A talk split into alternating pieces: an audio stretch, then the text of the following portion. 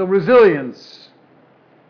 Given that we are a social species and it's deeply in our evolutionary uh, advantage, our survival advantage to connect, because that's actually, after all, what makes our species so adaptable and so um, capable of living in different environments, is that we connect really well.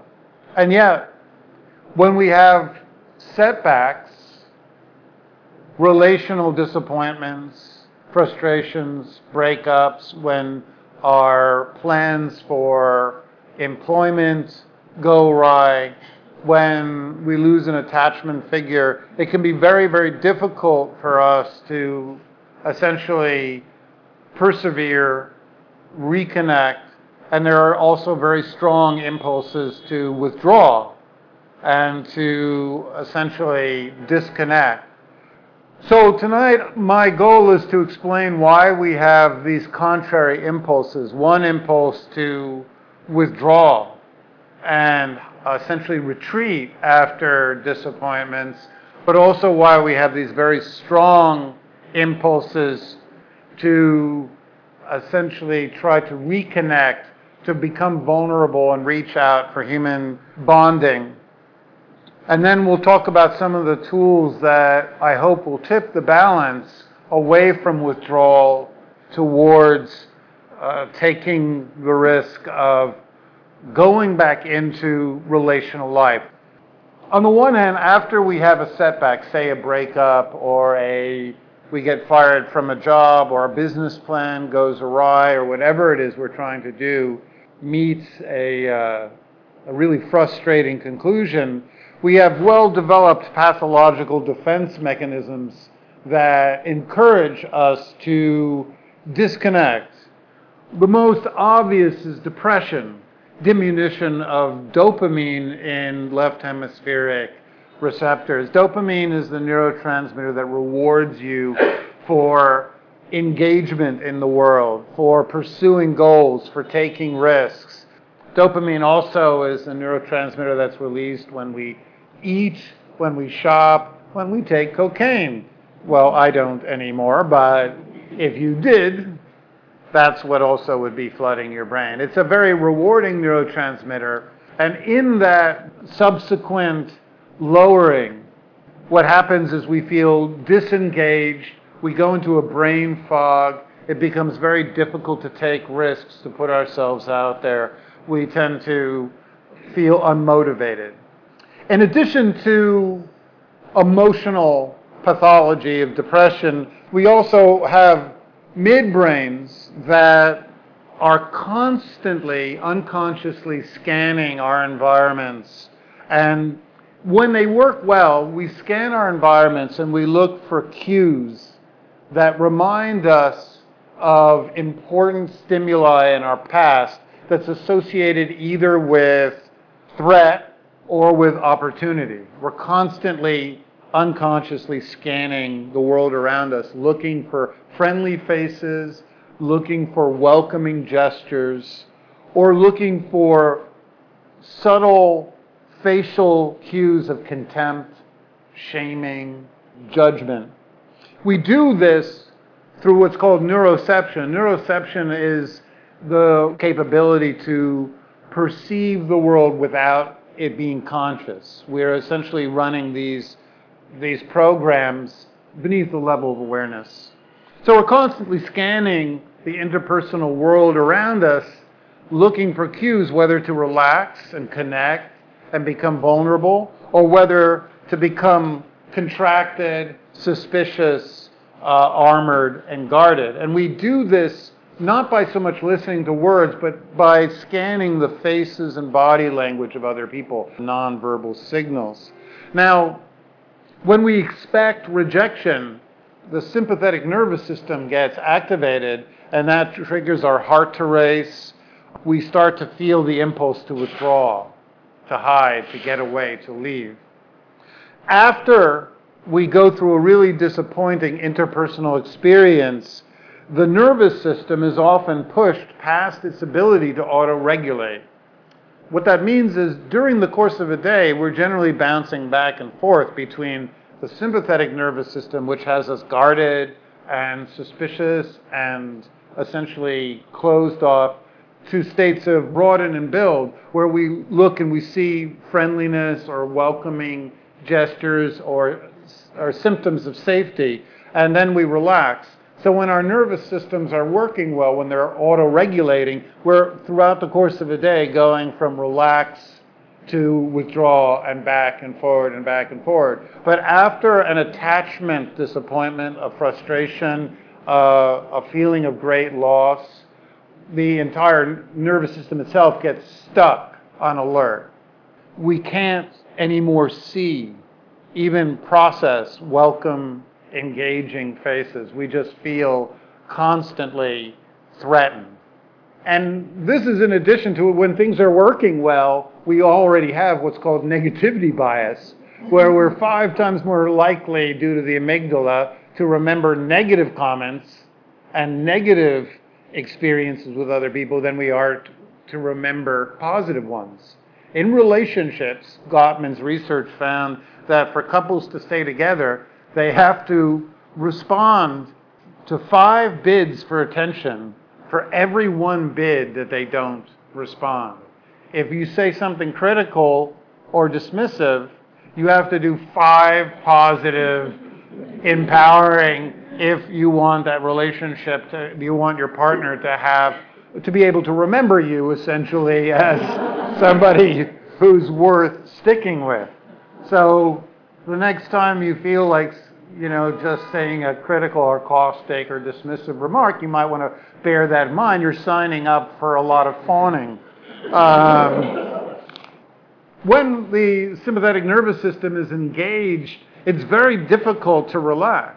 You might have found during times of depression or times of a relational wound like a breakup in the aftermath, you might find that it's difficult to eat. You don't have an, an, appetite, or you might find it difficult to fall asleep.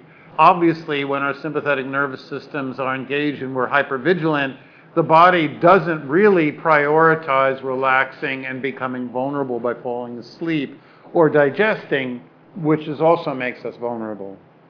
Finally, going to the most advanced processes of the brain, the left hemisphere, which is the cognitive, methodical, turns life into stories with a past, a present, and a future. Its job is to try to explain what's happening. And when we feel emotionally wounded, vulnerable, sad, so it starts cooking up cognition, i.e., uh, uh, obsessive ideation, really repetitive, intrusive thoughts. After a relational disappointment, it generally tends to be either self pity or resentment. And both, of course, are not only capable of essentially chewing up awareness and keeping us caught up in disempowering worldviews, but they're also capable of constantly re-triggering the sympathetic because the amygdala not only reads the external world for cues of danger, it also, unfortunately, monitors our thoughts. And so when our thoughts are negative, disempowering, catastrophizing, black and white thinking, you name it, then we reactivate the midbrain and we're essentially telling it again that we're not safe. That's why insomnia can be such a difficult thing to battle because generally the thinking and the prognostication reactivates the sympathetic nervous system, which makes it pos- impossible to fall asleep. The Buddha was very aware of all these unconscious processes that go on. In the First Noble Truth, he essentially said that shit's going to happen.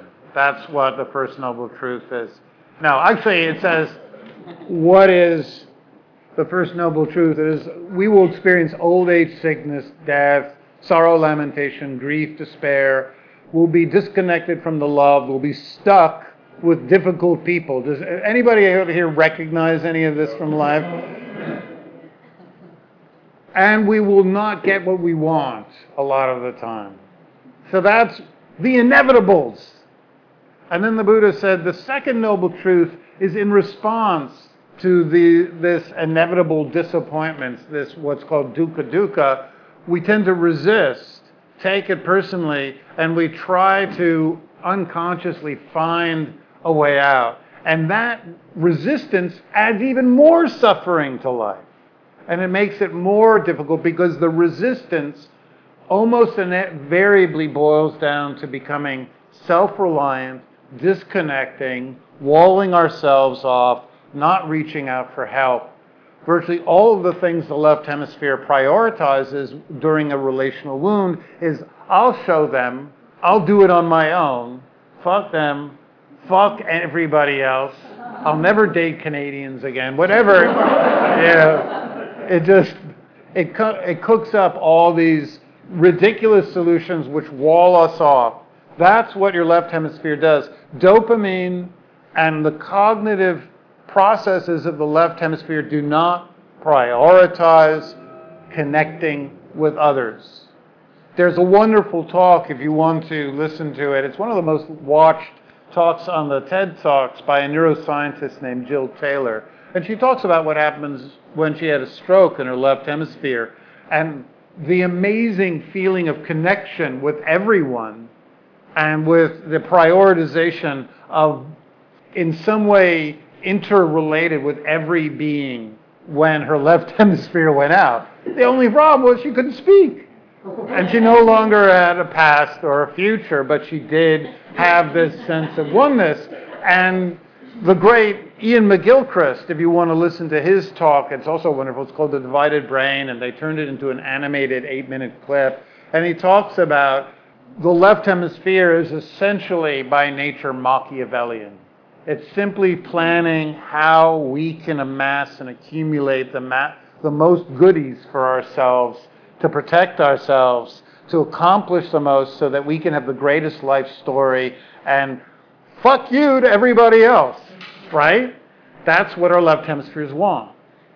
It, it's, and it's there for a reason because the right hemisphere prioritizes vulnerable connection with other people.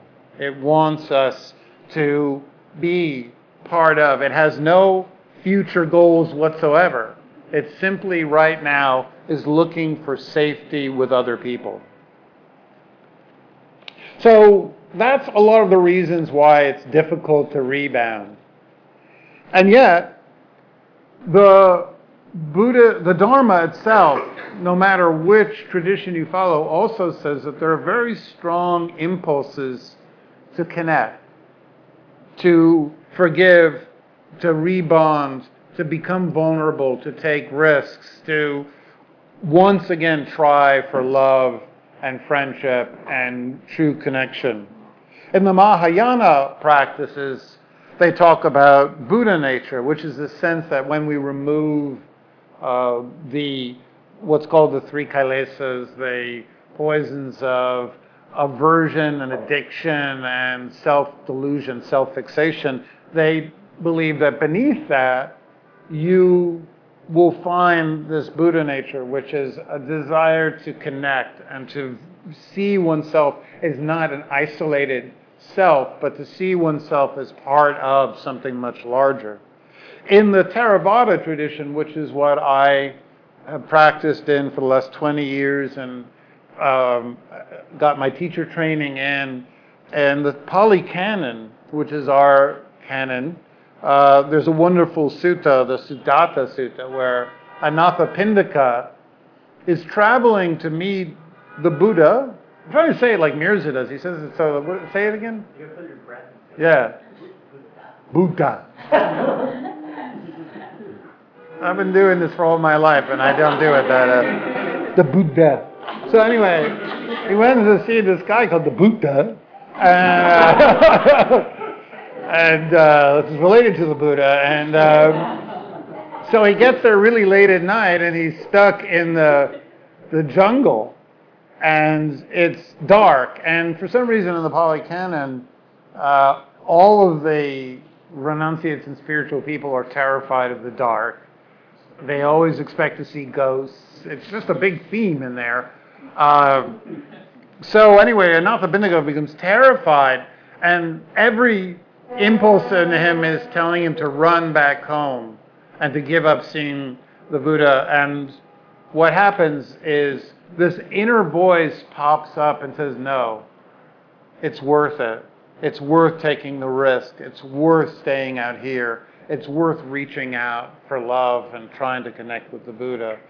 Go forward is the, the, the what the voice keeps saying to him. Go forward. So that's, I think, a very uh, elegant metaphor for there's also a part of us that yearns to continue striving even after rejections and family wounds. And even I've worked with people who come from the worst childhood abuse with beatings and all kinds of horrors that I couldn't even imagine. I had a pretty rough one myself. But still, there's this impulse in us that wants to find trust and connection. And why is that?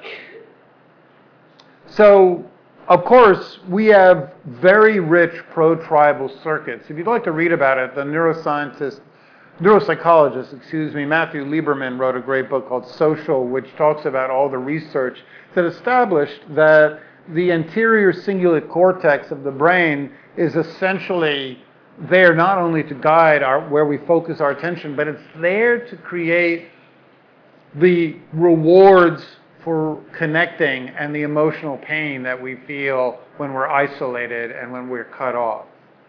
It is there to create the broaden and build joy and elation that we feel from when we find acceptance. When the right anterior cingulate cortex has been activated positively by being seen, and that's what deep down inside all human beings most treasure being seen and heard. Because that's our first need when we're born. Not food, but being seen. That's one of the very first skills that an infant has. It has the ability to spot the eyes and the face and track whether it's being seen or not. When we are seen, serotonin levels raise in the brain, oxytocin is released, and the parasympathetic nervous system, which relaxes us, is engaged, and the sympathetic, which makes us armored and suspicious, is essentially deactivated.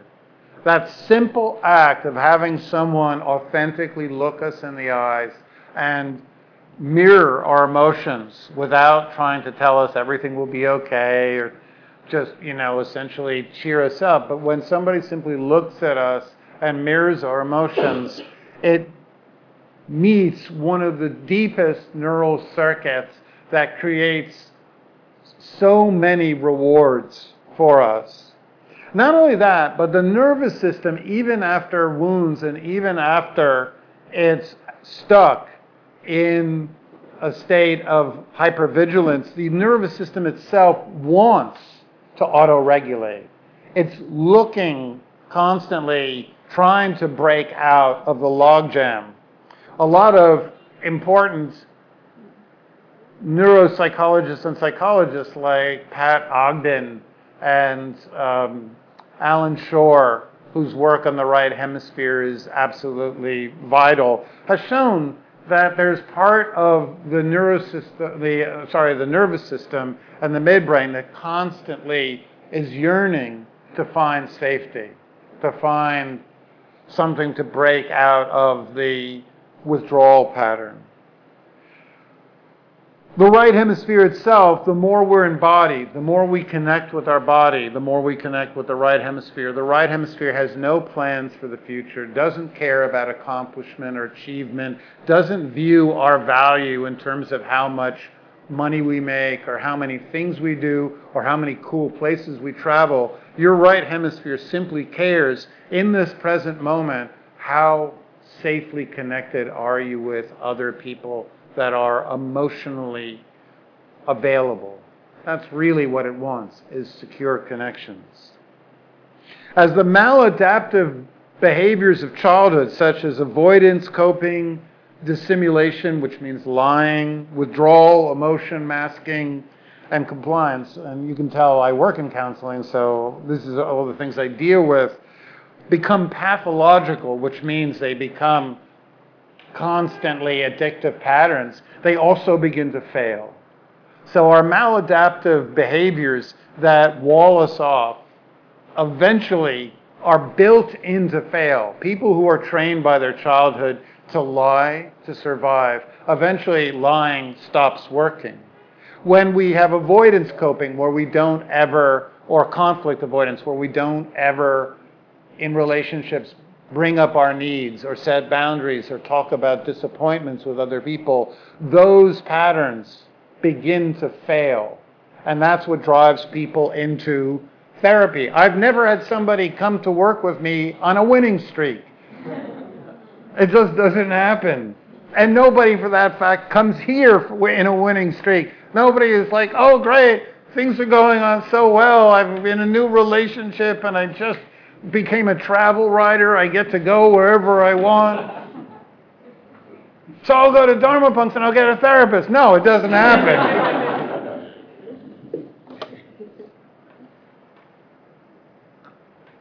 so there is, in the fact that coping systems that we develop, such as avoidance, withdrawal, masking our emotions with pleasant emotions rather than revealing our sadness, which we learn in early family systems, they're meant to start failing in adult life. They're meant to make us feel lonely and make us feel not authentically connected because we're not really revealing ourselves. We're not being truthful. We're not taking risks in our relationships. So every defense mechanism is built to fail.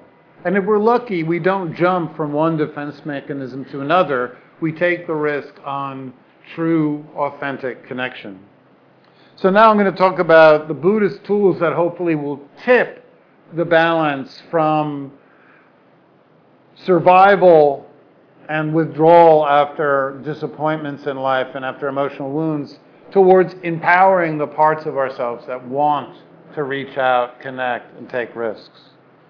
In the all of the Buddha's lists, viriya, which means perseverance, is one of the most revered factors. It's a key factor in the five spiritual faculties. It's one of the seven factors of enlightenment. It's in the Eightfold Path under the name Vayamo. The Buddha noted that to go against the stream, to be honest, available, disclosing, to prioritize connections over financial security, to prioritize harmlessness over gossiping, to prioritize all the things that are meant to, uh, that involve risk, especially in a capitalist system, require perseverance, require some effort, require some resilience. So, how do we do that? Uh, one of the first messages, and we won't be doing this in our meditation, but of course, the Buddha talks about Kalyanamitta, which is finding and prioritizing staying connected with people who are capable of emotionally mirroring our feelings. That means finding and locating those people that when we talk to them, they don't try to tell us what to do or how we should feel or try to solve our lives for us, but simply listen. And simply, at times, even subtly, visually express understanding. When we have that, we get what Franz Alexander, a great psychologist in 1946, called the corrective emotional experience Human beings learn not through language. We learn through modeling and we learn through actual, what's called attunement, connecting with other people. Human beings are built to imitate and built to connect and take on the, the attributes of those we connect with. We're built to emotionally co regulate.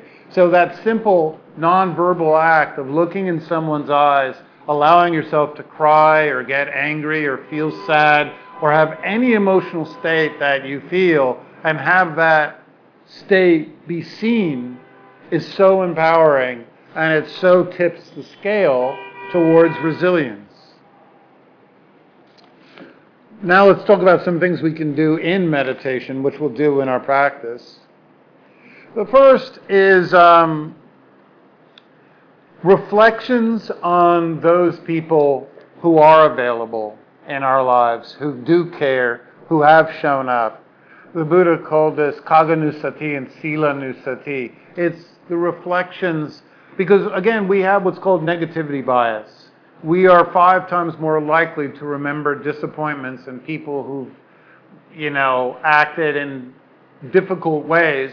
And interestingly enough, we see that number five times negativity bias over positivity everywhere, not just in Gottman's research about couples, but it turns out when people talk about other people, guess what? They're five times more likely to say negative things than they are to say positive. So we are really set up to remember the disappointments. To redress this imbalance takes effort. And one of the ways we can do that is in our practice. We, and we'll do this tonight. We can bring to mind all the people that are honking to make us feel awake and feel deeply grateful. we can bring to mind those people who have taken the time to show up, to listen, to be on the other end of the phone. Samvega is an interesting practice the Buddha talks about. It's the ability to feel a kind of disgust or shame, but not at ourselves. The Buddha never talks about any skillfulness about feeling ashamed of oneself, but to feel a sense of shame about all the times that we disconnect and retreat and don't reach out and see not only that we're depriving ourselves, but all the other people that we could be connecting with and offering kindness and attention to them. So, um, was nice. I like that. Uh, has some soul to it. Uh, so Samvega is not ever, there's no place in spiritual practice for any kind of self judgment. So if you have a tendency towards that, I would urge you to separate this practice. There's nothing about yourself that the Buddha wants you to feel ashamed of. It's simply the action, the behavior of disconnecting. That if we want to be ashamed of anything, it's that systematic giving up, of throwing in the towel, of hiding, of not trying. Maranasati is the Buddhist practice of reflecting on how little guarantee in time we have. And rather than being a bummer, the whole point of this is to remind us that we have no guarantees and that knowing that death is could either happen to us or those that we love carrying around resentments or self-pity that separate us and isolate us is chewing up what little what little time we have to to try to if we're not going to connect with somebody because they're unsafe, at least connect with someone else. I've done a lot of um, hospice work. I teach at a hospice training center. I every year work with at least one person who's got stage four and is pre-hospice, and every time I do this work, any resentment, and I don't have that many because I'm like I'm kind of charmed. I mean, I'm a Buddhist teacher. Who's gonna fucking hate me, right? Uh, fuck that guy.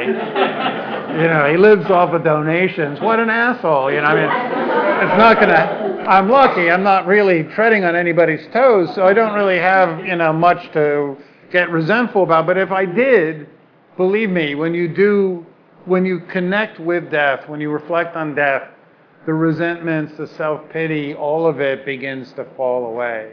And it becomes so easy for me to reconnect with people I'm, and to, to go into and talk about conflict and work through it.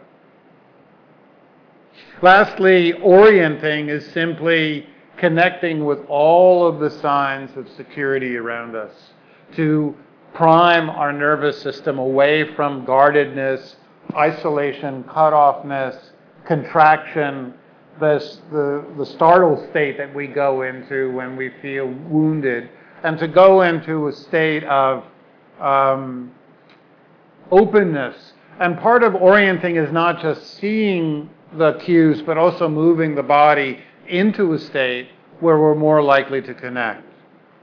I was years and years ago, years and years ago, maybe 20 years ago, a, few years after I got sober, I was hanging out with a comedian who was very famous, and I asked him about the courage to get up and tell jokes in front of people. And he said, you know, there's this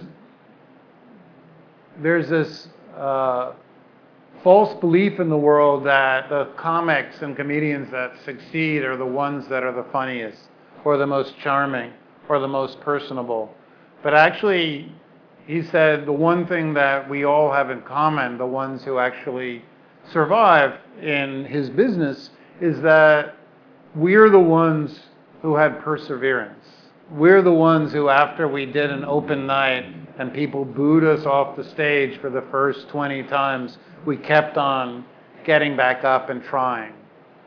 And there's plenty of people that are funnier than me, he told me, that gave up simply because they didn't have the wherewithal to keep trying.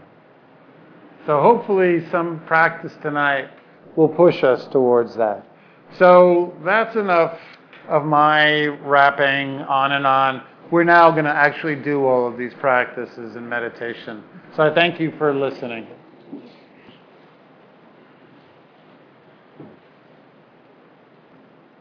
So closing the eyes. Part of the work we do in meditation is to disconnect with the left hemisphere, to disempower it which means we're going to try to, for a while, switch off the narrative function in the brain that thinks in terms of me, how am I doing, what should I be doing better. The judging, critical achievement mind. So the first thing we want to let go of is setting any specific goal. Whatever your meditation turns out to be is perfect. Don't try for a state of magical calmness and tranquility. Just work with whatever state is there. Don't strive for anything, just try to be with whatever your experience is. And just doing that can switch us out of that judging, critical, state.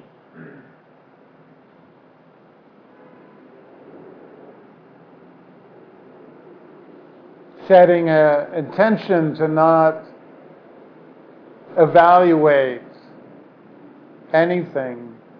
And if the mind constantly drifts away from what we're focusing attention on, just patiently keep bringing awareness back again and again and again and again each time feeling patient, accepting, kind. Each time you wake up, it's in some way similar to the Buddha's awakening. After all, he didn't, in his awakening, simply come out from a deep sleep. He awoke from the thoughts that constantly, the virtual reality thoughts, the lingering obsessive ideation. So if you have to do that a lot, that means you get to have the experience of awakening a lot.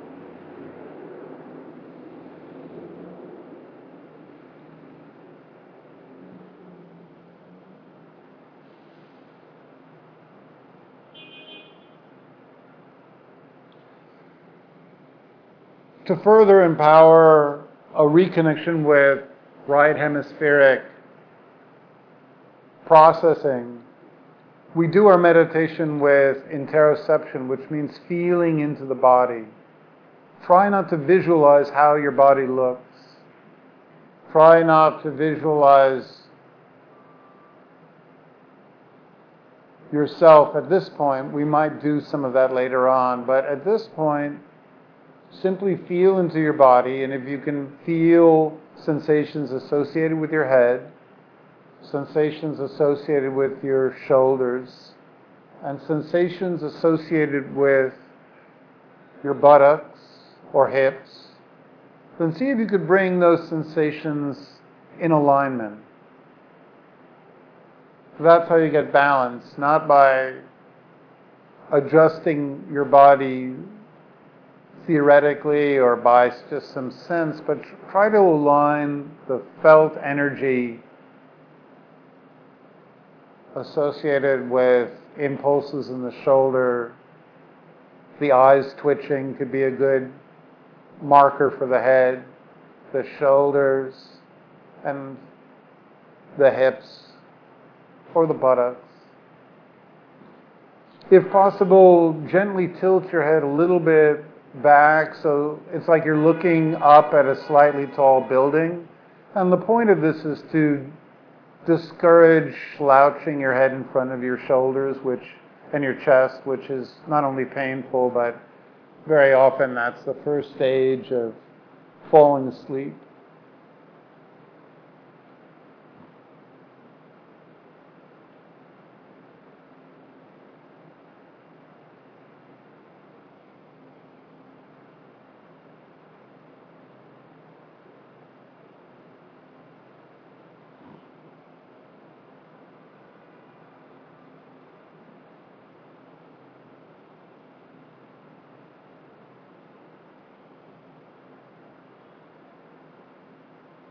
So for the first 10 minutes, we'll just, 10 to 12, we'll just sit with a sensation that we're going to try to hold in mind. And that sensation or object can be entirely up to you. You could use the sound of the room. And this is a wonderful room for sounds. There's cars honking, traffic, rain, air conditioner and fan. Working with sound allows awareness to be expansive and, if possible, to empower awareness. It's wonderful if you can let go of the idea that your mind is inside of your head. Everything you're experiencing right now even the sensations you consider to be outside of yourself, is actually happening in your mind. So your mind is not limited in that sense to your head. Everything you're aware of is in your mind. So try to let awareness be truly expansive and holding everything that's present. Now, in addition to this, if you'd like, you can either become aware of the contact sensations with the cushion, your hands touching your thighs or the ground.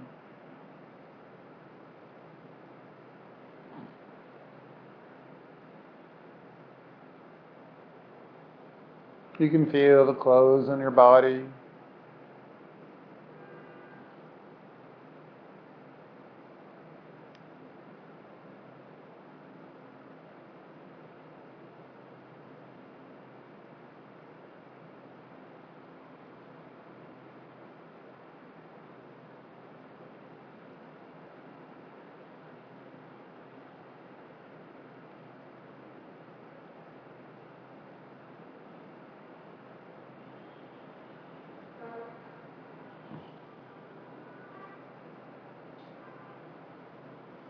If it's difficult staying with sounds and the sensations of contact, you could also just be aware of your breath, the body expanding and contracting, knowing when you're breathing in and knowing when you're breathing out based on the actual felt stimuli of movement in the body.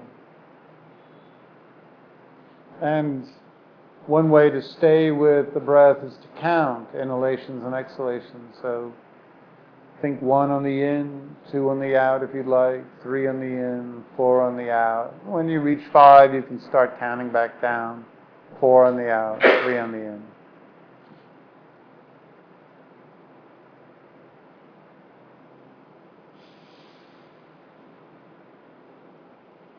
So between the breath or contact and the sounds, just see if you can stay with present time sensations.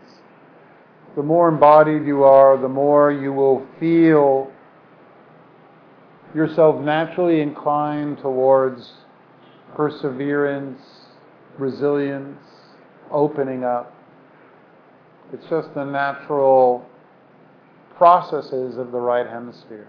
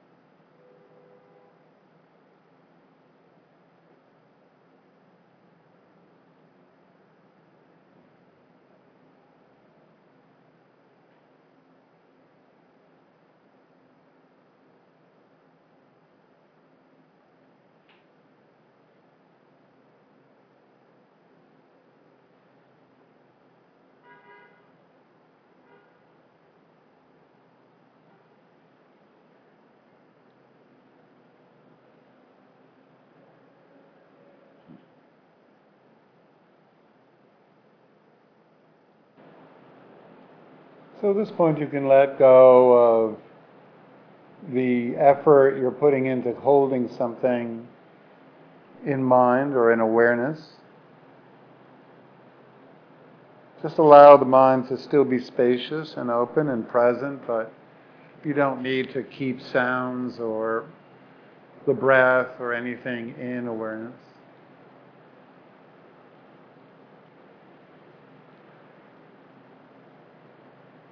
So, first,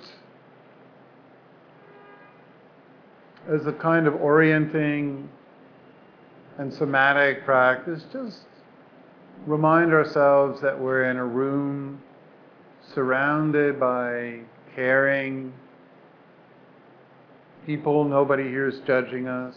Nobody here wants anything bad to happen or is in any way judgmental of what we're doing. So let's see if we can move into a body shape and posture that is associated with broaden and build, which is the one of the ways that clinical psychologists refer to the state of opening, reconnecting. So, for example, if you practice tightening your shoulders for a moment, you'll feel how armored and tight and how restricted it is. But now, if you drop your shoulders and gently pull them back, so opening up your chest,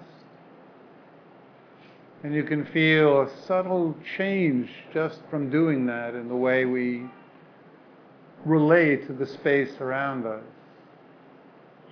If you take a moment to tighten the belly, and you can see that again the armoring, the guardedness, the, the lack of security, but then if you soften the belly and just relax and breathe out, open up the chest, release any tightness in the buttocks.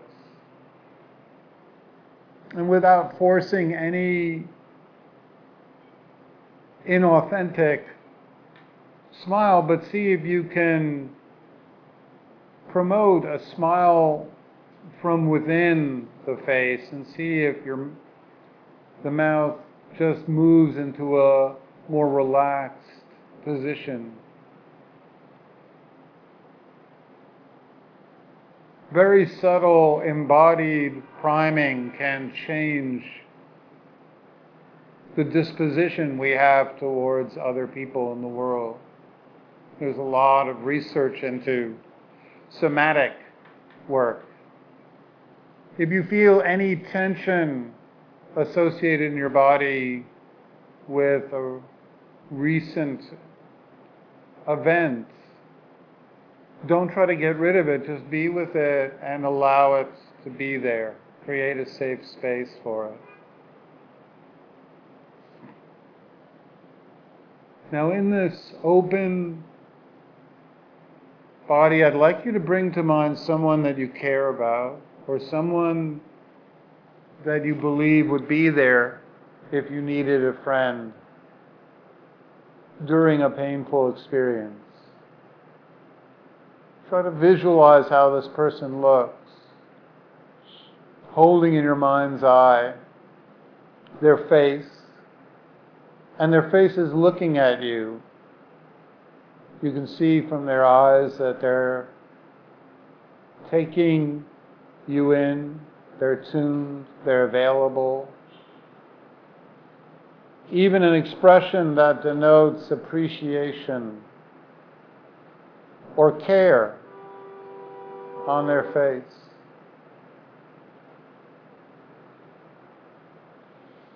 And as you hold this person in your mind, just in your thoughts or underneath your breath, just think the words thank you.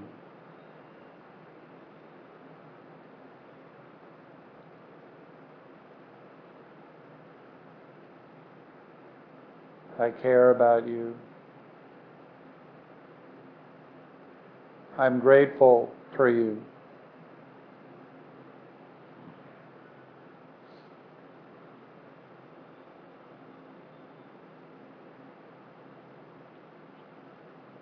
Letting go of this person and bring up somebody from your past, from childhood, or from school, a friend, a teacher, a companion, or somebody in your family who was truly caring. And hold them in your mind. It doesn't matter if they're no longer with us, alive or dead. Just hold them in your mind.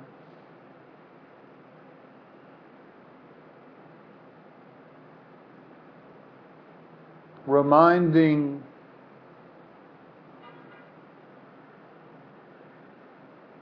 ourselves of the value of connection in our lives, seeing this person again, if you like, whisper thank you.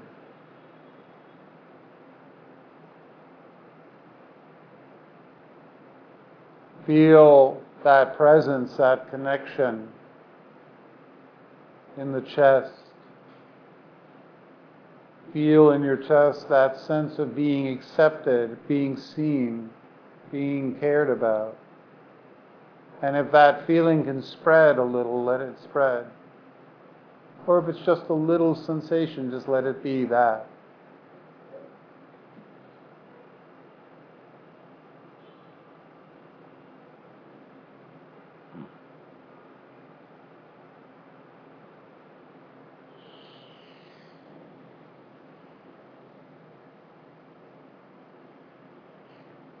Bring to mind a time that you helped someone, that your presence, that your care meant the difference to someone else.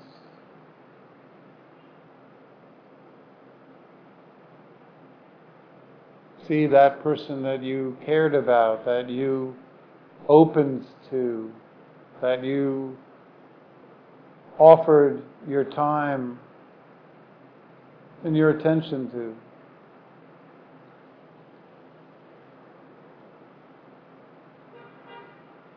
And just thank yourself.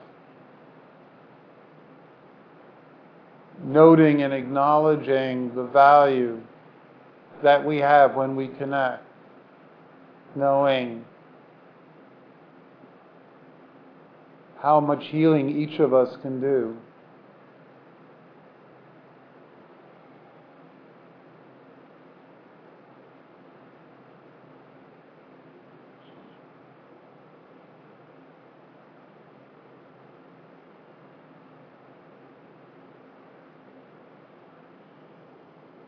So let go of the images and now return your awareness to the body and just find your breath. Just note the body breathing in and breathing out. And then remind yourself that one day this body will breathe no more and that we have no idea when that will happen. For every minute of our lives that we take for granted, planning, lost in thought, there's a body comprised of so many organs, sinews, arteries, veins, lymph systems, immune processes all involved keeping us alive. And that, like all deeply intricate systems, we are vulnerable. It's not our fault. We have no guarantees. As the Buddha said in the five daily reflections, I am of the nature to grow old. I am of the nature to become sick. I am of the nature to die. I am of the nature to lose all that I cherish, all that I have, all that I really truly own, are the qualities of my actions. And when he talks about those actions, he prioritizes those moments that we reach, we, per- we persevere.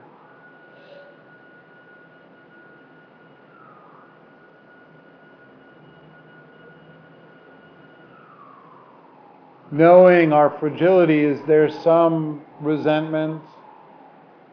Not that we could put aside, but consider taking a risk to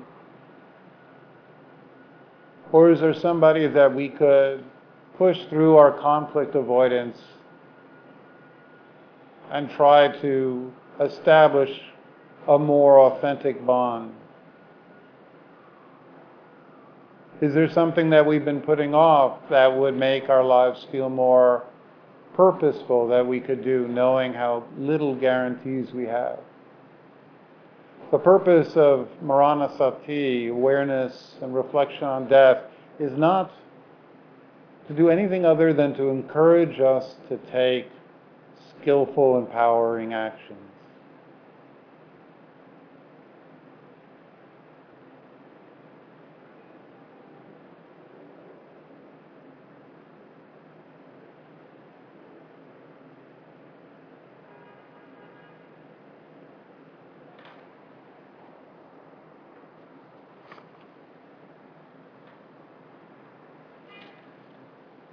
And finally, knowing all this,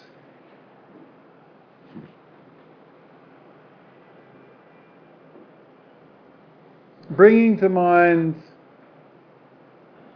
the times where we,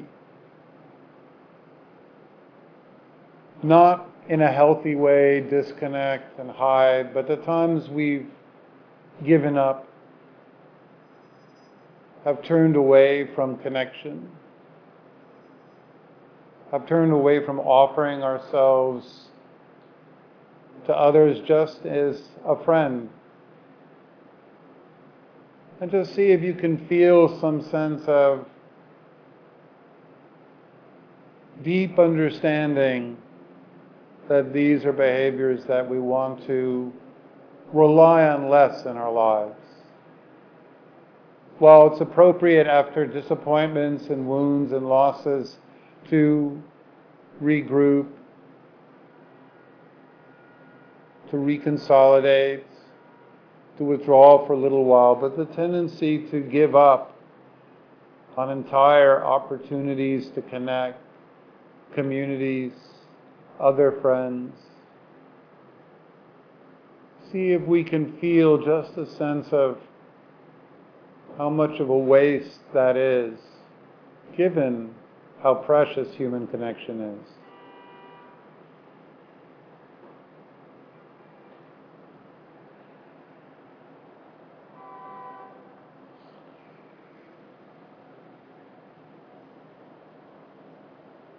So at this point, you can let go of the breath, any awareness you have that you've been holding on to.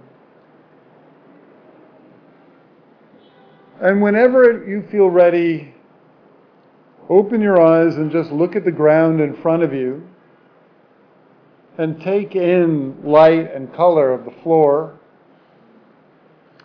And the point of doing this is to integrate body awareness and feeling awareness with sight. Very often, when we open our eyes, if we look around and take in the room full of people, we disconnect from our bodies and we become overly attached to our cognitive, planning, methodical minds, and we disconnect from the part of ourselves that's embodied and emotional, which is so important. So, see if you can develop a mindful awareness where you hold both your body, your breath, sounds, with awareness of what's going on outside of you and awareness of your thoughts. So, thank you.